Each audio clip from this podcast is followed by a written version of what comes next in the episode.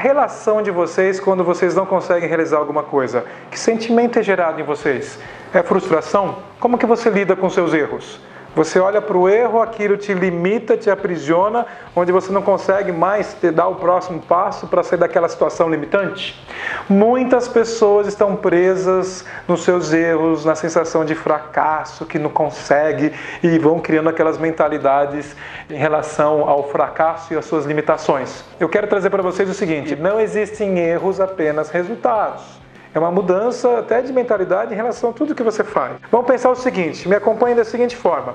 Você tem um objetivo e você estabelece uma meta. Até aí tudo bem. Qual que é o próximo passo? O que, que eu faço para chegar até lá? Então você está aqui na situação atual e tem uma situação desejada. Então vamos lá.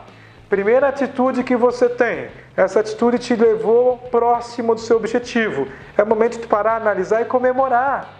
Mas a pergunta que você faz nesse momento é: essa ação, ela me aproximou ou me distanciou do meu objetivo? Me aproximou. E a grande pergunta é: o que eu continuo fazendo então? O que, eu aprendo com isso? Próxima ação. E a próxima ação, de repente, ela distanciou você do seu objetivo. Onde muitos têm a mentalidade em relação a esse distanciamento, a esse resultado, como erro. Errei. E o erro pode ser, de certa forma, ele paralisa algumas pessoas. Algumas pessoas associam o erro com o fracasso. E o que elas fazem? Desistem. Então não querem mais. E vão perdendo a motivação. A grande questão aqui é o seguinte: se você teve um resultado que distanciou você do seu objetivo, você vai parar e vai se perguntar: o que eu aprendo com isso? Essa ação me aproxima ou me distancia do meu objetivo? Me distanciou? Então o que eu aprendo com isso?